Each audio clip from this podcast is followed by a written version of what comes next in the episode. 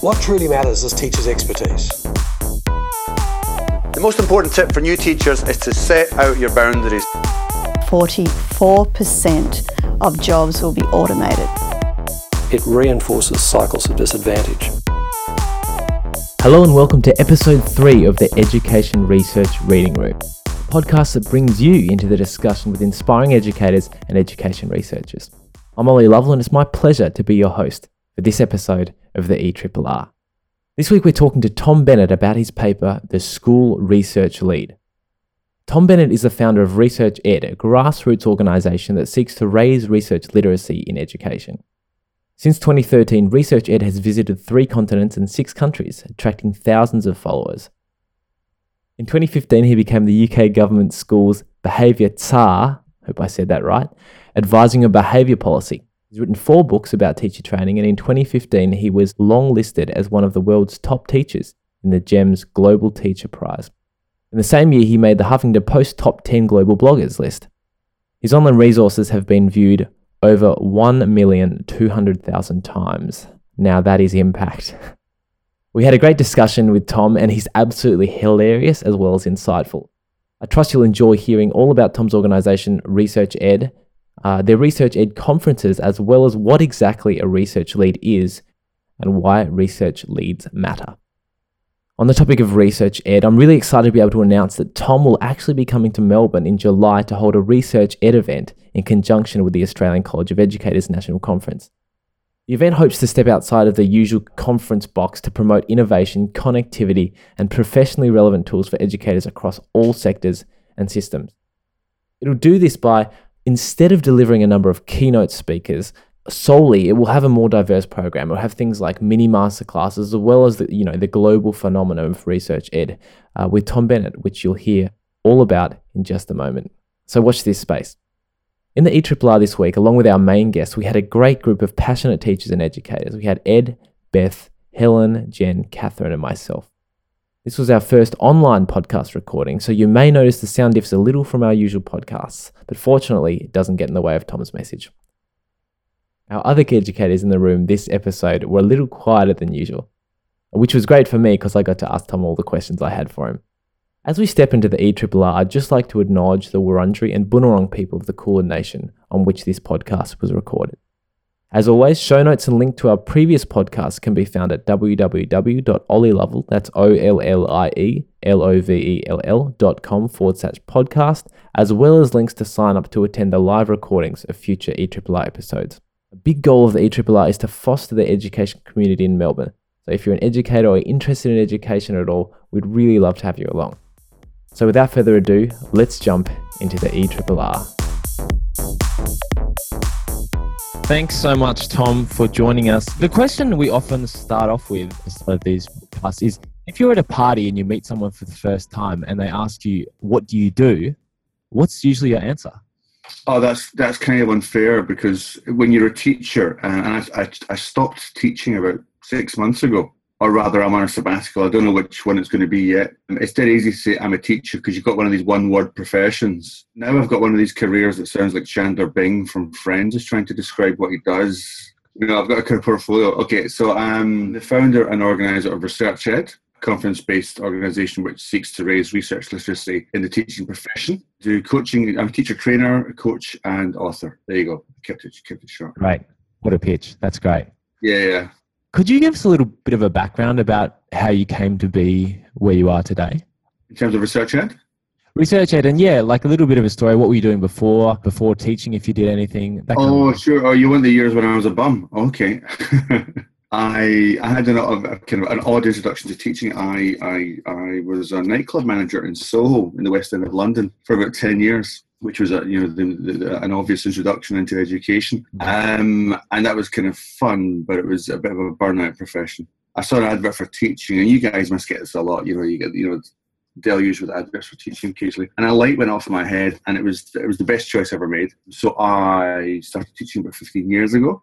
Uh, at the same time, I've always loved writing, so I write a lot for journals and so on. So I did that at the same time as teaching. I found that writing about teaching was was one of the most rewarding things you could possibly do. It was the best of both worlds. So after teaching for about ten years and making every mistake that there was, I um, started to write books about how not to be as awful as I was at the start of my of my career. So you know, I, I don't come from a position of huge expertise. I come from a position of experience, and then I perceived that there was this really big gap in education where a lot of what we were doing in the classroom wasn't particularly evidence based, and a lot of the uh, research and the evidence that was getting into classrooms was essentially quite corrupt and, and, and just really poor quality data. And as I started to investigate that and investigate the things that I'd been taught in the beginning of my teaching career, I started to find that a lot of what we'd been taught wasn't absolutely true. And then I started to find out that the, the, the quality of education research wasn't always what it could be.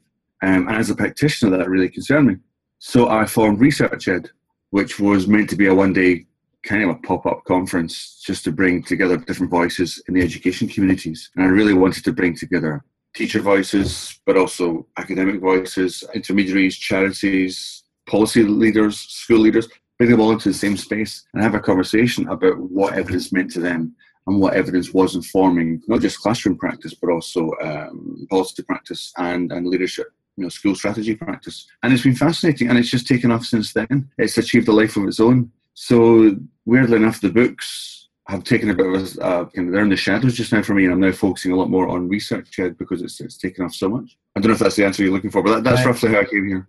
No, that's great. That's a really good background. My next question was there a specific moment where you were really like, wow, this, you know, this research practice gap, this is just way too big. We need to do something about it. And, you know, I'm inspired enough to do something.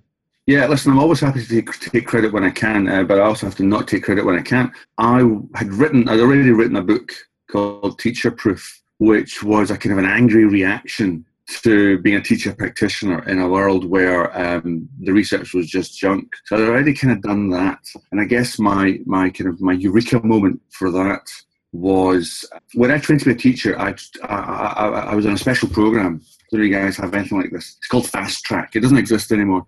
It was meant to be for recruits from business because I'd run nightclubs and so on, and older people as well because I was 30, which is like ancient and we were we were pulled into teaching. And one of the things we were trained in in this this you know special course for teachers was uh, neuro linguistic programming (NLP). Do you guys are you familiar with NLP? Catherine's face palmed and then banging my head on the table. Yeah, the older and wiser members of your room will be nodding at this point. Neurolinguistic programming, the so-called science of success by Bandler and Grinder, um, it's essentially a lot of junk. And it was one of the things we were taught to use a lot as teachers. It's kind of, if, do you guys know Derren Brown over there? Do you have someone like that?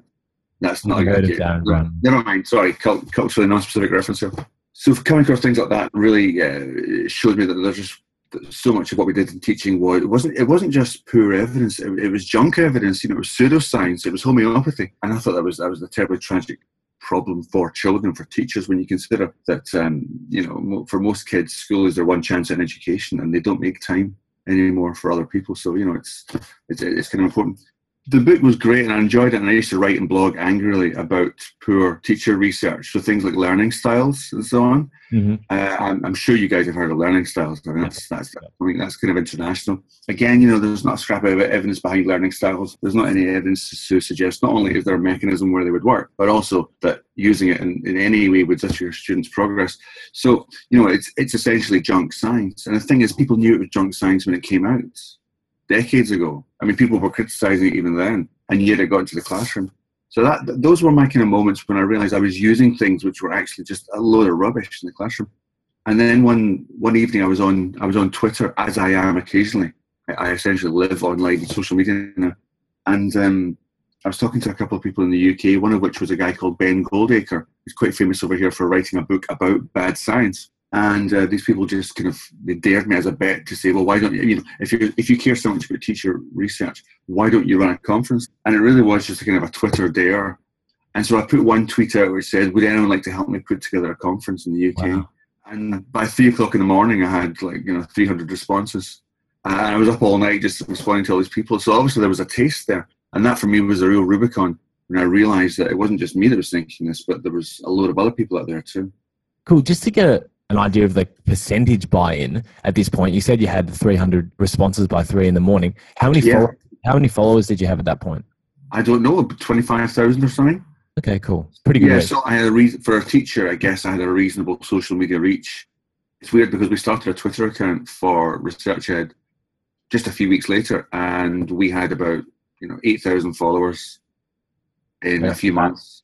Yeah, you know, which which is great, uh, and it means I can I can bug people a lot less by using my main account. But I think we're, I can't remember. I haven't. I never really check these things. I think we're in twelve thousand now or fourteen thousand. So you know we're, we're we're doing fairly well with that.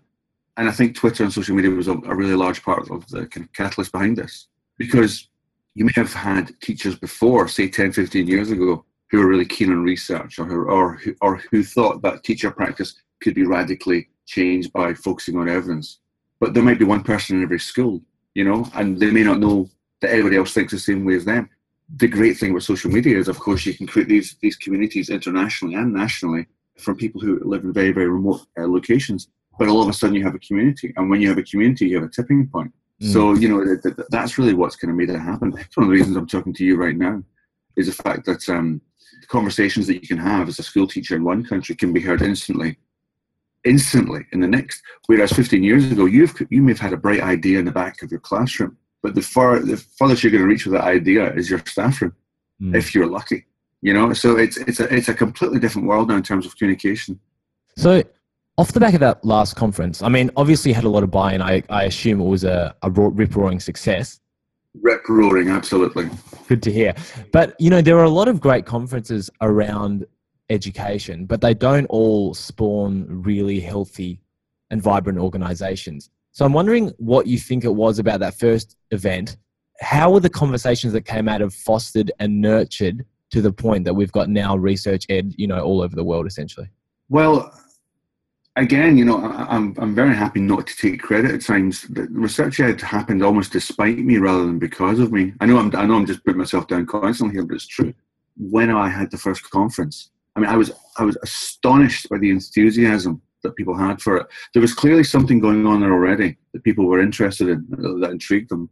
Um, as I say, I mean, I was up all night that night answering calls from people who wanted to present, speak, host, sponsor you know, uh, hand out T-shirts, print T-shirts, design logos. You know, clearly which struck something. There was a seam there which was just dying to get out. Little did I know that this seam was also international. That um, there were communities of people across the world who thought uh, very similar ways. We had the conference; it was a great success. We sold out in about three weeks. Uh, we had about 600 people there, but we had a waiting list of 200, so that was our first one. I think the last one was approaching almost a thousand people. I intended that to be it, just one, you know, one day conference. I assure you, it was like a six month heart attack putting it together.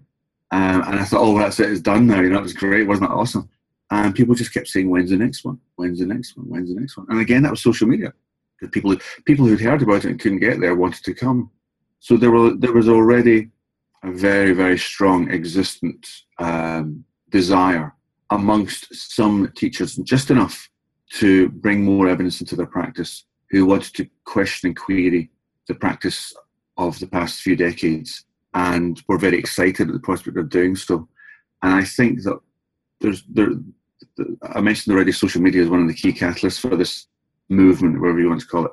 I think one of the, the one of the other catalysts is the fact that historically, educators, I mean, teacher practitioners, are very often the very last to be consulted when it comes to classroom practice, when it comes to policy and pedagogy and that very, very often decisions are made about the classroom by people who are very, very remote to classroom practice itself. Um, I like to call, I like, I like to fancifully call this teacher voice, Uh, and, and I'm sure in Australia things are are, are, are are much better, It's not perfect. But certainly in the UK, we've got organisations which represent different strata of, of, of, of education, but teachers are represented solely by unions, and that's a great thing. And unions are very necessary and important. But what unions don't often do is is is, is tackle things like pedagogy and classroom practice. They tend to be more about terms and conditions. And there was a there was a there was a vast gap in the market for that. So these are all very long answers for very short questions. I, Mm. I guess we're going to get to like you know till till you know midnight for you guys. That's all right. I'll do my best. Thanks for that, Tom. So, another thing that often happens at conferences, in my experience, is often teachers will go along, they will get inspired, they'll, they'll come up with a few ideas, or they'll go away with a few ideas, maybe try them out in, in the classroom a couple of times, but then- it won't actually become part of their everyday practice and it won't, Sure. be, won't have this accumulative effect of improving teaching. It'll be like a spike and then, and then we go back to kind of Yeah. So, so how how do you think research ed is really supporting and supporting and nurturing teachers to kind of keep that momentum? Yeah, absolutely. I mean, it, it's one of these things that I wasn't too concerned with at the time. Uh, you know, we just wanted to start having great conversations, but once we've been going for a while, I started to think, well, what is our impact here? You know, how can we guarantee it, and do we have any impact? Sorry, an enormous hand just appeared there, terrified me. Pardon me. If you ever read any Plato, Plato says something interesting about morality. He says that once you've seen the right path, the right moral path, he said you cannot help but choose it. Uh, I don't know if that's entirely true or not, but it's a bit like once somebody, once somebody shows you the best way to get to the shops from your house, or the best way to use the tube or the underground, you never not use it. You know, so you never not use it. Listen to me, seven o'clock in the morning. You know, you, you, you would never not do the right way again because once you've been shown the right way, it just makes sense and you just can do it. But I I mean, think- that, that, that way to the tube is easier for you, but sometimes the, the changes for the teacher doesn't necessarily mean it's easier for them. Oh yeah, no, absolutely. No, no, I mean, and, and also my USP, if I have one, is that I'm a teacher. You know, or, or I've been a teacher uh, for, for, for a while. I come at this very, I come at this very much from the teacher's perspective. Um, I am not an academic. I'm not a researcher. I'm never trying to claim to be. So I ask myself, what impact could this have on a teacher? And I give an example. Once you have looked at some some of the work by, say, Dan Willingham, or once you've looked at some cognitive psychology, once you've understood how it is that children focus, um, what, how many things people can focus on, uh, how long people can concentrate for, what kind of things aid retention, and once you've used them in practice in your classroom, it's it. I hate to use the word obvious because you know obvious can hide a lot of sins, but once you've used these things, you just think to yourself, well, yeah, that really does work, and and and, and that's how it gets traction with teachers. You can pick up some really simple ideas which can have really, really big effects in your classroom practice. And once you see it in, in practice, then it's, it's really, really useful. And also, to be honest, we get about, I think research reaches about, say, 4% of teachers in the UK, 4 or 5%, in terms of people who've attended our conferences or engaged with us online. Now, that's not a huge amount, but it's enough. You know, and it's enough for people to start sharing ideas and disseminating these ideas. And ideas are infectious. So that's that's how that's how we see change. And also, we now, we now survey people that come to our national conferences, and we just ask them straight out, has coming here made a difference to your practice? Uh, and they just go, yeah, yes, it has. You know, I, I, I now do things differently because I realise there are different ways to do it. And that might be a feature of how far we have to come in education, because I think a lot of people haven't received much credible, sensible teacher training since their since their initial teacher training period. Uh, and continuing professional development and continuing training is another huge issue we have over here, and I know in some other countries too. Anyway, sorry, I'm rambling now. Carry on. No, I'm, I'm sort of interested in it. I've kind of gone a bit lateral after the question that Ollie asked, but you know, Yeah. in terms of the changing basis of expertise as they develop through the professions, teachers in the novice, advanced novice kind of phase, they do want. Uh, I don't mean yeah, they they do want things that they can do, but much more powerful. But what is more powerful is understanding principles because from principles you can derive Yeah, a whole lot of yeah. different specific practices. And I think, you know, what you're talking about there with cognitive psych. Hello, that's me. I'm a cognitive psych. Um, yeah, we love you. Oh, no, they don't.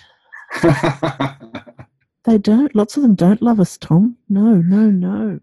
Because they want to keep teaching the same tired old crap that's been taught for 40 years. Mhm, Uh, mhm. anyway, that's just my little bugbear. But yeah, so it's with the early career teachers, you're going to be they're going to be looking for things they can do. They can roll out in the classroom. But the more powerful thing, and people come to understand this after they've been practicing for a couple of years, is that having the principles that then you can then derive practice from those principles. That's not a question, that's an observation. I'm giving the mic back to Ollie. I loved it. That was one of those questions, wasn't it? That was a conference question. You should put a question mark at the end of it and just, you know, pretend. Can I just say something on that? Can I just respond? Go for it, Tom. What you said there, which is that um, my ambition with the research ed isn't to make teachers into researchers, or not all teachers into researchers. Some will be, but it's not for everyone, and nor should it be, because teaching is a, is a, is a craft and a practice and a profession which takes up a lot of our time. We and I've, I've done some work with the UK government about trying to improve the research literacy of teachers. And one of the things we, we, we- came across quite quickly as, as a rather obvious thing was that in teacher training, you can't make a teacher into a researcher. But what you can do is, A, you can make sure that the kind of principles they're taught are evidence based. So rather than teaching them um, things like, you know, group work must be compulsory for everybody, which is one thing I learned on, on my training course. Everybody should do group work, um, rather than group work can work contextually. Um, some principles like that, even if they don't necessarily understand the principles behind it too much, as long as they're getting the good stuff, you know, that's that's a start. But also, as you were saying there, you want to teach them some basic research literacy skills so that they can then interpret, uh, analyze, process, and, and criticize research that they see, or even not necessarily research. But if somebody tries to introduce an intervention, a policy, or a strategy in a school, every teacher should have at least a critical faculties to go, well, that's fine. What evidence do you have to support this strategy? You know, and if and if the, the, the and if the manager, the teacher manager wants to say, well, I don't, I just it's just a hunch, it's, an intuition, or it's a value, then that's fine too, because often we make decisions based on hunches and intuition and value, but at least we know it's based on that, rather than somebody coming along and saying, yes, this is the best way for you to teach, and this is what we, we what we must do. So there's kind of two levels of literacy. There's the uncon- almost the unconscious literacy, and there's the, there's the conscious literacy and you'll get a small percentage of that second group who then go on to formal research. And we see, you know, we do see teachers doing uh, master's degrees and PhDs and so on, and that's great. But that will always be a minority of teachers. I don't think teaching can be a master's level profession for everybody. Um, certainly not in the shape it is right now. Cool. I guess the I guess the conversation we're having here is one that teachers have about students, and in a lot of ways, that's talking about teaching process versus teaching conceptual understanding. Mm-hmm. It's just a question of transfer. Research Ed is, in a lot of ways, up against some kind of large corporations that are trying to implement research in schools in more of perhaps I'm not involved myself, but perhaps more of a procedural way. We've got we've got some let's call them programs. We've got a teacher here, Ed, who's in a school there they're implementing a program. So I just wanted to hand over to Ed to kind of sure ask ask a question he had in relation to that. Hi, Tom. Um, yeah, my Oh, yes. school, my school does the McREL program. So we do, we implemented across all of our teachers have to do the classroom instruction that works program, and McREL is used to be with Marzano, so it used to it's the American program, and they're Oh, yeah, basically oh, yeah. it's based on the meta-analysis type stuff. So they're getting every teacher very expensive professional development. So it's not for every school, but every teacher attends this program, and we're given basically the like you said the highlights of the good research. So we're given the highlights of Yeah. feedback, the highlights of growth mindsets, the highlights of setting objectives and goals. Um, yeah, so that's how our school does it, but it may not be for every school, and that's a very expensive way to do that. Yeah, I do you want me to comment on that? I don't. I, don't- I mean, I don't know McREL personally myself. Um, I know Marzano reasonably well because he's done some pretty good work when it comes to um, social norms, cues, and just classroom management in general. So I do, I do rate his stuff. I mean, obviously, whenever you say you rate something, it doesn't mean you rate it uncritically, but I rate his stuff. It's, it's certainly really good work. I don't want to comment on specific programs, but I think that teacher training. I mean, anything that can make teacher training as inexpensive as possible is good. I mean, as long as the quality is high. I don't mean just you know any old rubbish. I long for a day when every teacher's basic core teacher training involves research principles, but also research-based principles, kind of like you're saying, you know, the highlights of things like you know growth mindset uh, and so on, so that, so, so that it doesn't need to be some kind of expensive uh, fix in the cl- in the school in the classroom. I tell you one of the most, and again, without wishing to knock any program because everyone's got to make a living, I guess, but um, one of the one of the most inexpensive ways I found of developing the profession is by getting people onto social media. I mean, I don't just mean you know having chats, but but having constructive chats about professional development. Uh, and people have said to me that Twitter is. I know a guy's doing a PhD in the UK, and he said that he's learned more from Twitter than he has from his PhD. You know, I mean that, that that's kind of an awful truth, but I think it is true. And I love the fact that um, you guys may have heard of an organization called the Deans for Impact. The Deans for Impact are an American organization which tries to disseminate, um, again, kind of highlights of cognitive psychology. And I, I really rate them, and they're really good people. And they've got a they've got a, a, a they've got a something you can read called the science of science of uh, science of learning. And it's basically kind of a summary of what we know so far in cognitive psychology, or what we think we know about uh, you know teaching, learning, and memory and focus and so on. and and that's free to look at. That's a PDF that anyone can download and look at. Things like that, just by sharing them online, it's incredibly cheap, and it can be kind of transformational. And especially once you get a taste for this kind of stuff, you do see some teachers really fall down the rabbit hole when it comes to teacher training in that respect. So it becomes more of an autonomous project for teachers. And let's face it, if we ever want to claim, if we ever want to claim ourselves as a profession, there has to be an element of, of, of autonomous self-development by ourselves, not just done to us. Definitely. I'm pretty keen to drill down on this on this Twitter thing because I know a lot of teachers hear how great Twitter is and how empowering it can be, but I think at least the perceived barrier to entry for a lot of people is quite high. Uh, it's a new form of technology. You know, you've only got 140 characters or whatever it is. Yeah. Um, and some people might wonder how you how you're meant to engage. I know that for me, it took me probably four or five attempts at Twitter over a period of two or three years before I before I found out a way that for me works. yeah. So I was just wondering if you had, young. Yeah. yeah, exactly. Yeah, I mean, I use all the other platforms. So I was wondering. Essentially, I found there was a lot of noise. There are a lot of people trying to promote products. There are a lot of people who Yeah. post a couple of interesting things, but then they'd post a few pictures of their cat.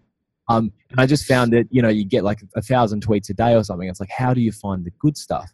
So I just wanted to ask you maybe Yeah. to give a few tips on how you navigate that, but even maybe down to the, the level of detail of who are some of the key people that you follow. Oh God, I wish, I wish you told me this in advance. I could have made, a list or something. All right, fair enough. Um, okay. I- if, you want to, you can jump on Twitter. We can wait for two minutes and you can pull up some names. Yeah, that that'd be that'd be that'd be gripping for you guys. No, no, it's fine. Don't worry. I'll, I'll do my best. Um, I also took a few attempts to get you know get good at Twitter, Mm. uh, and like anything, it take, takes a while. It's like starting a new school. You know, you walk in, you don't know anybody, so what do you do? You walk up to the first person you want to chat to, and you see if you can strike up a conversation, which can be terrifying. Um, or you stand and wait in a corner until somebody speaks to you. That works sometimes too. But then you find that people you're talking to in the first instance you weren't too keen on, and you, you, you'd rather talk to other people. That's fine. You make your excuses, so to go to the toilet and you talk to some other people, then you never return. Um, you know, you go for canopy. There's, there's, there, there- it's kind of like that, but in, in a very um, uh, abstract way. You, you do what everyone does. You, you join Twitter, and the first thing everyone does is they follow like five famous people, you know, and the BBC or Mhm. something like that, you know, or Russell Crowe. I don't know what you guys do. I was just desperate to think of this show interesting. And uh, then, then, then, and then you can take it from there. And it builds. It just builds up, man. But it takes. It, can, it does take months. It's like getting to know people in an organization. But the weird thing is, like you know, so many people are on it that it's it's kind of like um, it's kind of like plugging into everyone's. I mean, you've seen like Donald Trump's stream of consciousness. You know, I Mhm. just thought this, and I'm going to tell the world. BS. Um, I mean, obviously, it's, it's kind of scary when someone's got nuclear launch codes when you piss them off. But it's kind of like that, you know. You, you get this really kind of this kind of really odd sense of synthetic intimacy with people. But you just keep. You can block people who are rude to you. You can mute them if you want to block them, but you don't want to offend them. And you can follow people that you think are interesting. And then if they're not interesting, you unfollow them. And it's just, you know, it's it's it, there's four or five. It's its beauty lies in its simplicity. It's got four or five major fu- functions like that. And I and I really enjoy the challenge that the, the, the short statement presents because you got to remember that every form has challenges and opportunities, just like every form of research has challenges and opportunities. There's great things about action research, but there's really, really difficult things about action research. And same with RCTs and so on. If you if you want to um, use Twitter as a, a, a way of long form argument, you know you're going to find yourself in big trouble because it's really, really difficult to have a solid, lengthy, constructive argument with lots of with lots of different threads and ideas because it's just not meant for that. It's meant for conversation. It's meant for you know bon mots and and, and, and, and, summaries and links to things and why don't we meet here and do things. It's a catalyst rather than than I would argue the meat of conversation. So that, I mean that's how I use it certainly as well. Some of the people you can follow, um, gosh, uh, I'm going to think about the UK. Well, the guy that really got me into Twitter was a guy called Andrew Old. He's called Old Andrew over here, and he is he's he's kind of full of piss and vinegar, if you'll pardon my expression. He's kind of you know he's really cynical and he's he's quite kind of he's quite kind of dark at times, but he is he's got a mind like a steel trap. He's one of the guys that got me into writing professionally in terms of blogging and tweeting because I remember thinking, wow, people can say things like this about education and nobody will arrest you. And so I, I, you know, I really admired his boldness. Um, other people, there's, I mean, I've just got some personal favorites. There's a guy over here called Sam Freedman. he used to be um, one of the policy advisors at the UK government for education. And again, he's an incredibly smart guy and he writes very wisely about education. Daisy Christodoulou is um, the, she was director of research at Ark Schools in the UK. And now she writes mostly about assessment. She's one of the wisest people I know when it comes to assessment. Daniel Willingham, the cognitive psychologist from the University of Virginia, uh, Professor Daniel Willingham, sorry, is again one of the best people you can follow in terms of just accessing credible science uh, uh and research. There's, I mean, there's loads of people. A lot of the people I'm, I'm lucky enough to have met most of my idols now on Twitter, and and to kind of have kind of social relations with them, so that so conversations become easier. But um, one of the beauties of Twitter is that you can meet and talk to people that you would never have dreamed of before. You know, you people in the UK can reach out to people like you know, I was going to say John Hattie, but I'm not sure John Hattie's on Twitter. He does. You know, means much. Yeah, he, he, doesn't do it too often. Or if he does, it's usually quotes. He's usually on quote posters because he's that he's that level of notoriety and, and, and fame. Um, but you know, you can you can talk to people all the way around the world, and famous people suddenly you know can I come up. So yeah, it's a great it's a great platform. Cool. Yeah, I heard a quote recently, which was something like, "MySpace is for the people you used to know, Facebook's for the people you know, and Twitter's for the people you want to know." Is MySpace still exist? Oh, probably not. I'm fairly sure that died a death. Even, even I know that. I used to be in MySpace. That's how old it is. Yeah, the people you used to know. Yeah, yeah. Well, but by default, yes, they are. Cool.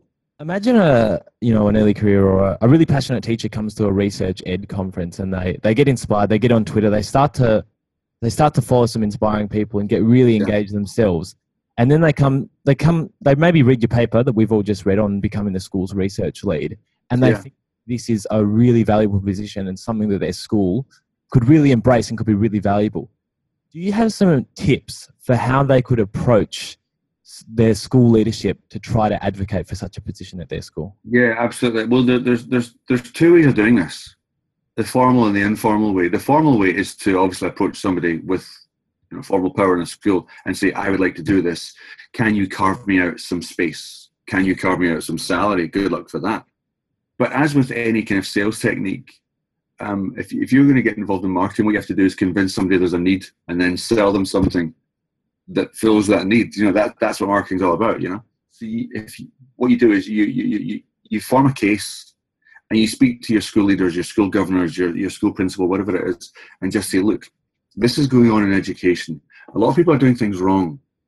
A lot of people are, a lot of people are wasting a lot of time in the classroom, which could be used more effectively in, in better ways. I'm, talking, I'm thinking more about pedagogy here than anything else. Mm-hmm. But this also applies to school policies too. Um, although school leaders are a much tougher nut to crack when it comes to trying to get them to make their policies evidence engaged.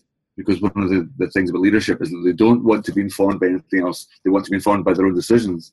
So you, so you can sell them the benefits of what uh, research can do for classrooms. And then you can suggest that perhaps you become one of a variety of types of research lead. The, the beauty of the research lead is that there's different ways of being a research lead. Um, for some people, the research lead is a kind of a, a as I say in my article, like a consigliere. You know, somebody who advises the head teacher and says, "Look, have you thought about this, or have you read this research?" Sometimes the research lead is somebody who does staff training. You know, who who organises uh, staff training events for other members of staff in a kind of formal formal manner. Sometimes uh, they do an audit of the school and try and find out what practices they do are research based and which practices aren't research based. You know, are they still using learning styles, for example? So it's, it's, there's different approaches to that. So you sell the benefit to your school leader. I would recommend. I mean, politically, I usually find that the best way to sell the benefit to somebody of anything is by doing it you know, in an informal way. And that, that leads on to the second suggestion I would make, which is that if the school is resistant to appointing a research lead, or if the school doesn't see the need yet, or even before you've approached your school leaders, what I suggest is you just do it. You just you be the research lead, which sounds of zen. Um, you can, off your own bat, you can read papers, you can attend conferences, research ed conferences if you're very wise. Uh, you can hold meetings after school to try and uh, encourage research, research literacy. You can hold journal clubs where you just say to anybody on your school staff who's interested in reading this art, like what you're doing just now, who's interested in reading this one article, do you want to meet at four o'clock in the pub to discuss it or in the school to discuss it? You know, you, you can start to share interesting papers that you found online with people in the school who may find it relevant. You just do it. and that's much more of a, a kind of a guerrilla style of becoming a research lead. Both of these roles have got value. The first role has usually got kudos, a place in the curriculum, and, and usually a salary. The second role, the beauty of it is, you know, you, nobody, you don't have to wait for anyone's permission or authorization. You just go ahead and do it, and that's and that's kind of what I did with research ed. You know, I didn't I didn't wait for funding. I didn't wait for anyone to say, yeah, that's great, do it. I just thought I'd do it and see how long we can survive. And lo, here we are. And I've seen, for instance, in some schools in the UK, the research lead is is a member of the admin staff. You know, or the research lead is somebody who's a, a teaching assistant, or, or, or, somebody who's not in a formal teaching role, or, or any kind of significant power role in the school whatsoever. And I think that's beautiful because they just care enough about it. The key thing is you have to want to do it. You have to have an open mind, and you have to want to uh, read as much as you possibly can. So, so we, a bit like the people who attend research ed conferences, we tend to aim for the the, the edgy geeks, the edgy nerds. Cool. Here we are. Here we are around the table.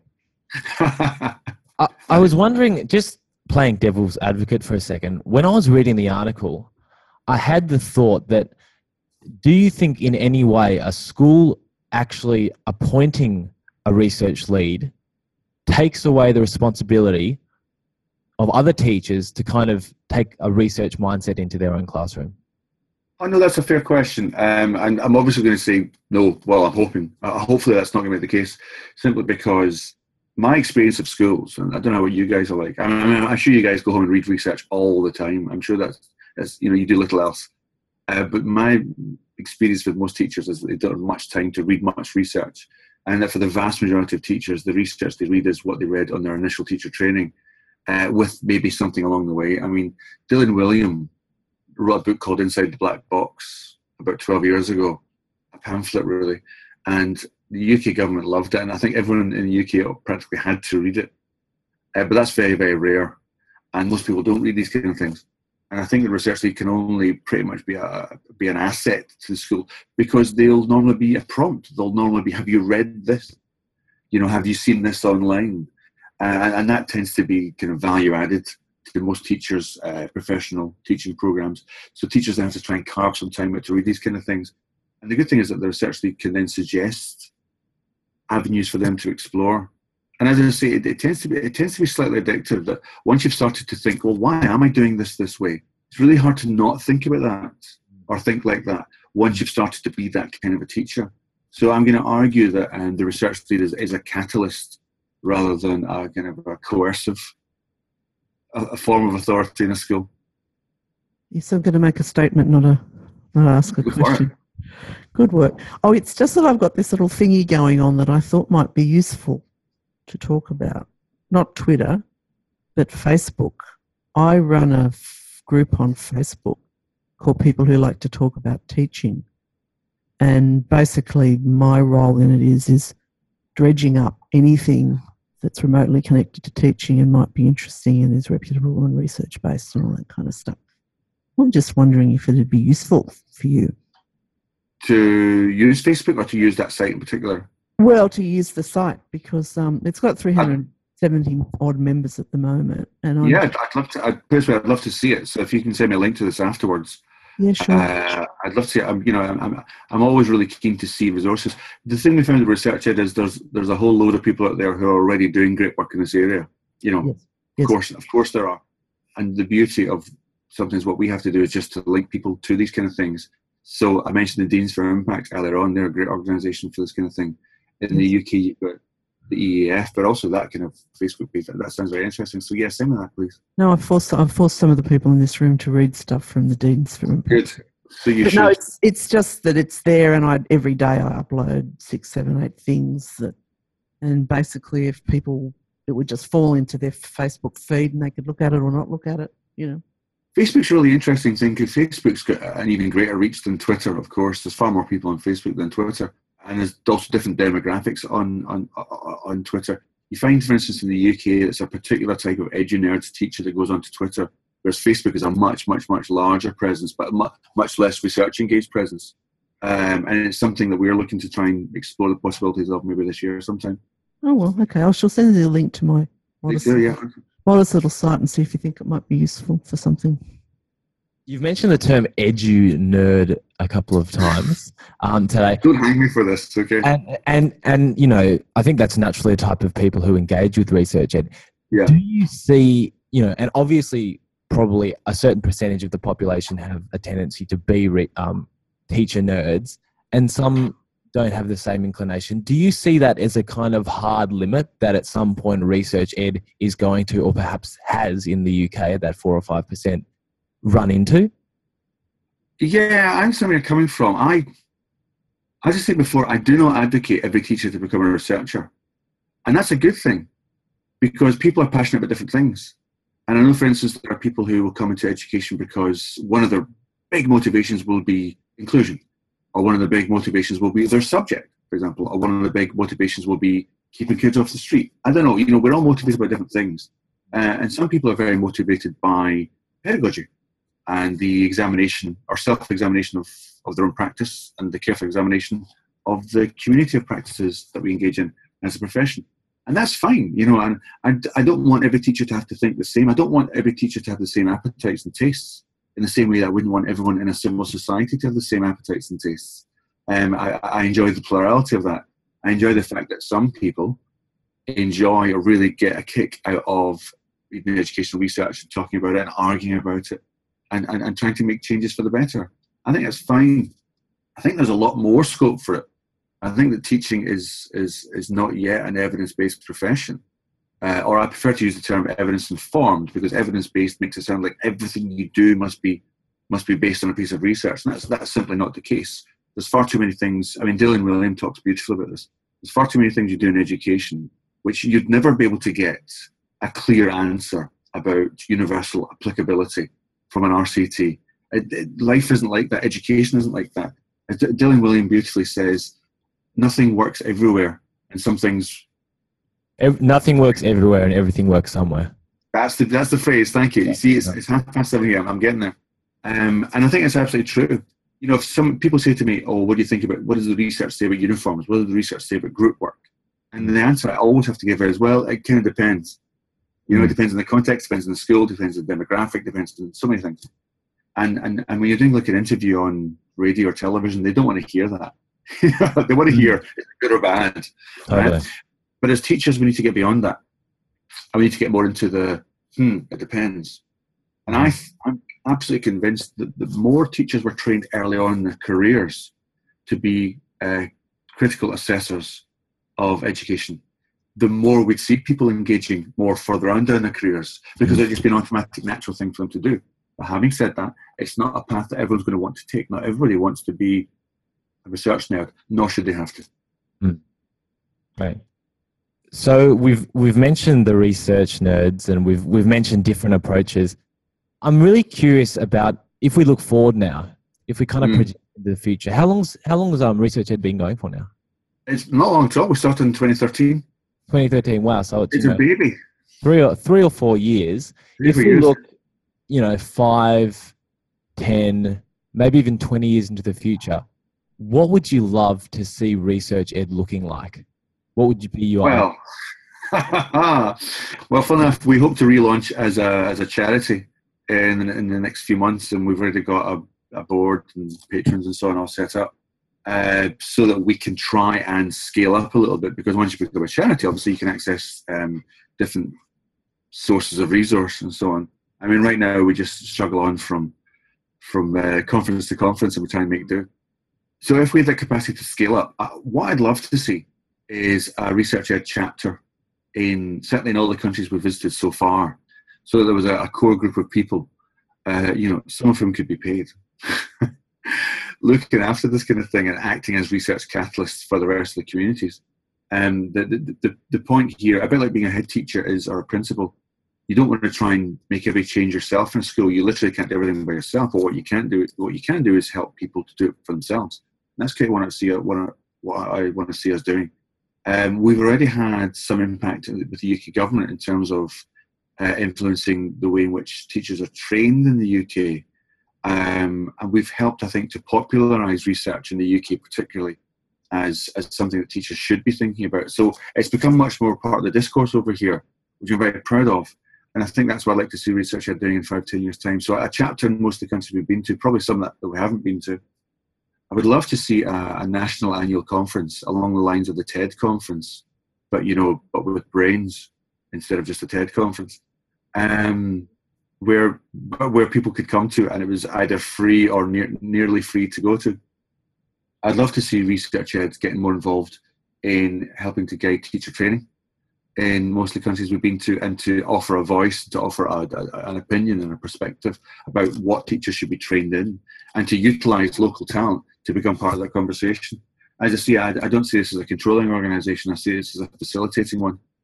And of course, at the end of those 10 years, I'd like to be living on my, on my own island in Scotland, which I will then call something ironic like Feynman's Island or something. Anyway, um, so yeah, that's kind of where, where I, I, I see it going. And we've got a business model for the next five, ten years, but uh, you know, I'll I'll share it with you at a future date. Perfect. Big visions, Tom. That's awesome. Um, zooming down again, you mentioned how you'd like to see chapters everywhere. I'm really curious to know, you know, if if when I say a successful chapter, you know, which chapter comes to mind, if any, and what are they doing? How frequently do they meet? How many people are involved? How many schools are involved? How do they? Well, you're, you're, out of this kind of stuff. Well, right now, research ed is still very much a labour of love, and I love that because people that do it are doing it because they love it. You know, nobody's getting paid for this, and in a sense, that that guarantees you a certain type of person. It guarantees the type of person who really, really love doing what we're doing. Uh, I'll give you an example. Over in America just now, we, we're working with a guy called Eric Kalenze. Uh, he's the author of Education is Upside Down, and he is just like the most passionate, enthusiastic person you can ever meet. You know how everybody puts on their on their CVs and bios, you know, passionate about. You know, Eric is passionate and he does all this, you know, for free and for love and so on. And he reaches out to people in in, in, in America, and he makes links. He talks to organisations, and he helped us pull together research ed Washington a few months ago. And you know, he's like he just he just he just runs on enthusiasm. That's his fuel. He doesn't eat. He just runs on enthusiasm. Over in um, in Scandinavia, over in Sweden, people like Sarah Hjelm and Eva Hartell, and uh, and again they just love it. They just love what we're doing, and, and, and they've got things that they're doing themselves, which they want to add to that. And in every country we go to, I find that the DNA of research ed binds with the, the, the DNA of these people and their cultural practices. So you get a slightly different form of research in every country, mm. uh, and it's and it's just great to see that. So the people that have been with us have been with us for two or three years now. And I can't see, fingers crossed, I can't see those relationships going anywhere unless we all get hit by a meteorite but I'd, I'd love to see us kind of consolidating that and just recompensing people for their time and, and making sure that we could carve some time out from them to make sure they could uh, contribute towards research ed. So yeah, I would say the Scandinavian chapter and the American chapter in particular have been uh, fantastic. But also over in Amsterdam, for example, in Holland, we've got a research ed Amsterdam happening this weekend, and the people there have been working with uh, people like uh, Niels Tishaar and Jan Tishaar, his his father have just been you know the most enthusiastic people ever. Um, they've attended almost every research conference in the UK, and then they thought, can we do this in Amsterdam? And they were so keen to do it. So I was delighted that you know we had these people who could bring their enthusiasm and their time because there's only so much I can do. But once once you unlock the capacity and talents of people to make these kind of things happen, it's amazing what you can make happen. It's absolutely amazing. I never thought we'd be where we are. You know, like I said, we have no capital. you know, mm. and I have barely any time. But you know, it's amazing what you can do when you love it. That was an abrupt end to that paragraph. Yeah. Great, thanks, Tom. So maybe maybe maybe we'll step back from research ed now and just finish up with a, a f- three questions to kind of wrap up the interview. A little bit more yeah. about, about you and kind of your your ideas. So, if we go back to your first year of teaching, say you could send a letter back to yourself in your first year, what would you put in that letter as advice to Mr. Bennett in his first year? Oh God, that's that's a terrible question. I can't believe you just spun that one on me as well. Um, I would, you know, I'd hope I say something kind of motivational, inspirational, like you know, you'll get through this because I had a hell of a time. I had a really, one day you have an island. Eh? One, you, one day you have an island. I'm not. I'm not there yet because that's really hard. Because you know the really weird thing is, I, I used to write an agony uncle column online for, for, for new for new teachers, and so I used to give advice all the time to new teachers, but what advice would you give to yourself? Probably, you know, be kinder to yourself, look after yourself more.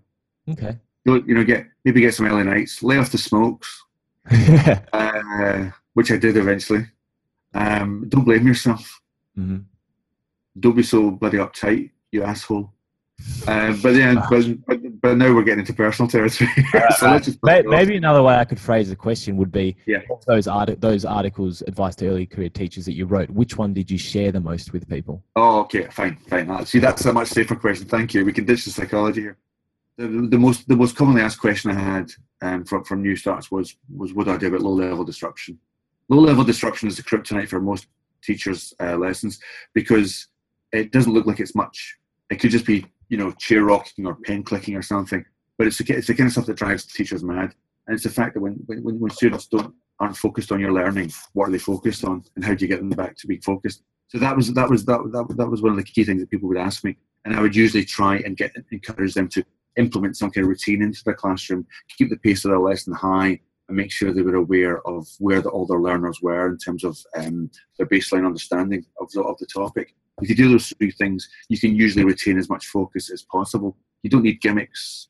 You don't need to entertain the children. You don't need you don't need to kind of distract them or, or, or give them a bit of sugar with every piece of medicine you give them. What you have to do is keep the pace right for the class. Make sure you know what they already understand. You've got to love your subject, um, but make sure you get the behavioural routines in the class so that you head off most misbehaviour before it occurs rather than having to react to it, which is what I spent the first five years of my career reacting to poor behaviour, which is fine, you have to. But far better than that is to try and create routines in the classroom where the children just know what they should be doing at any given time. That's a long letter to write. Thanks. That's actually for me one of the biggest lessons that came out of my first year of teaching as well. And it actually really surprised me how students seem to like routines that I thought were going to be really boring. Yeah, of course they do. Of Yeah, course they do. is- We, we like to feel safe. We like we like to know where we are is secure and stable. Everyone likes stability, and we, we, we only value stability when there's any, when there's a chance of not having it. Mm. Uh, you know, when you look at the world right now, people are a bit unsure of where things are going to go internationally, especially as with Brexit as well. You know, people are kind of thinking, oh, the good old days when things were boring. You know, I quite like it when classroom routines are are, are, are, are so innate that you don't even know they're there, but you can see it as an outside observer. And, and children love it. And I tell you who, who, who loves it a lot more than people think is the children from the most challenging backgrounds or, the, or with the biggest difficulties in their behaviour. They want to feel stable and safe and secure.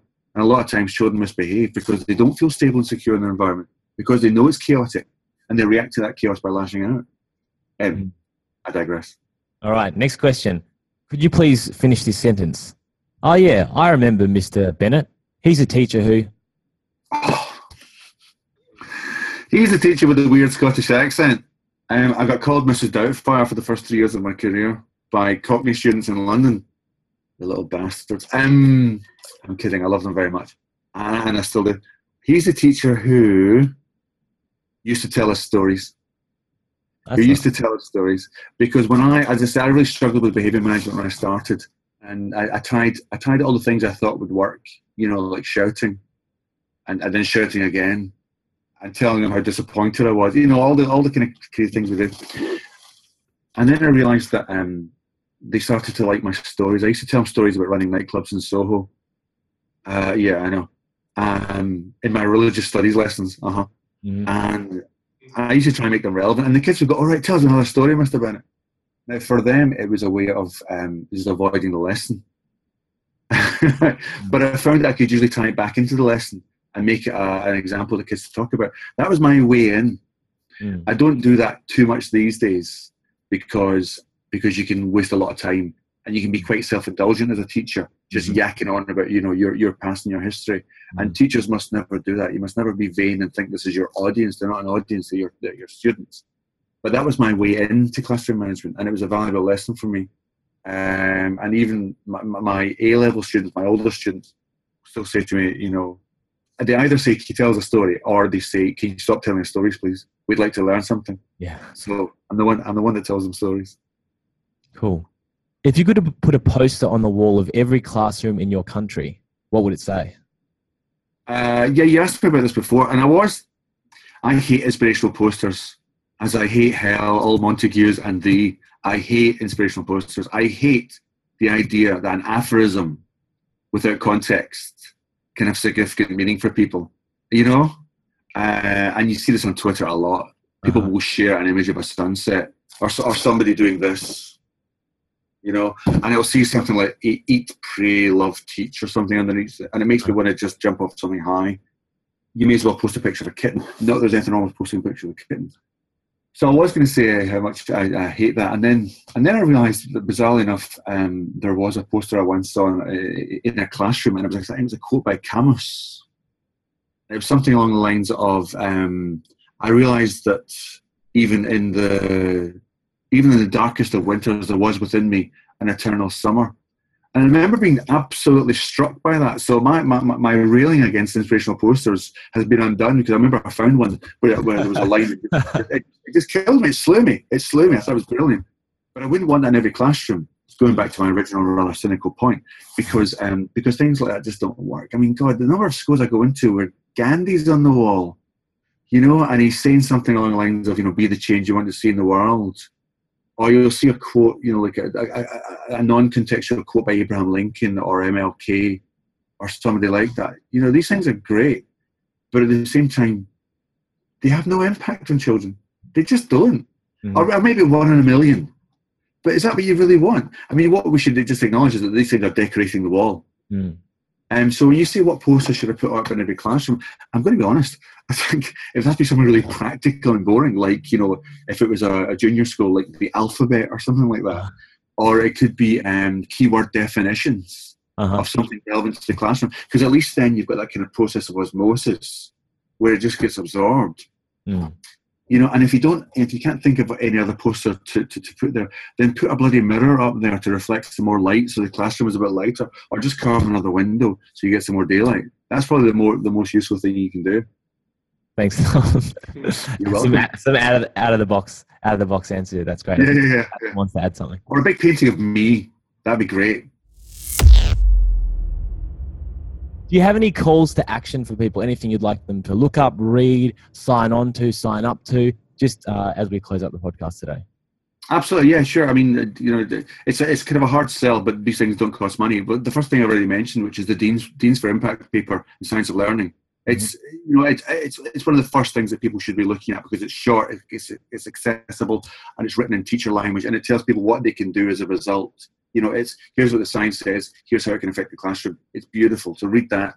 The second thing should, every teacher should read is Dan Willingham's Why Don't Students Like School? It's Mhm. absolutely brilliant. It's a great primer. It's a great introduction for anyone who's not a cognitive psychologist to understand more about the psychology of classrooms. The third thing I would say, and obviously I have to say this, but it's true, is I think people should log on to the Research Ed website where we have got um, scores and scores and scores of sessions that we've already filmed from Research Ed um, of people talking about a vast variety and range of things, and it's absolutely free, and people can download them and use them as they wish uh, and all the speakers have waived their rights to them, so it's you know people can people can look at it for free. There's not even a login or a sign in. Uh, and the fourth thing I would suggest is if you want to, by all means, sign up for a newsletter. Those are the four must dos for all teachers. No worries. Thanks so much for your time today, Tom. It's been an absolute Huge pleasure speaking Nice to to chat to all three of you.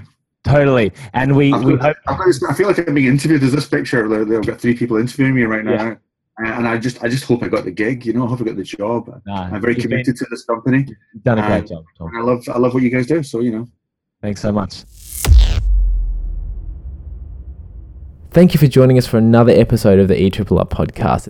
As always, you can find show notes with links to all of the resources that were mentioned at www.ollielovell.com forward slash podcast. And if you did enjoy this week's episode, please write a review on iTunes to help more people to find us. Thank you to the Australian College of Educators for their support in bringing this episode of the ERRR podcast together. Thanks for your time, have a wonderful week, and until next time, keep learning.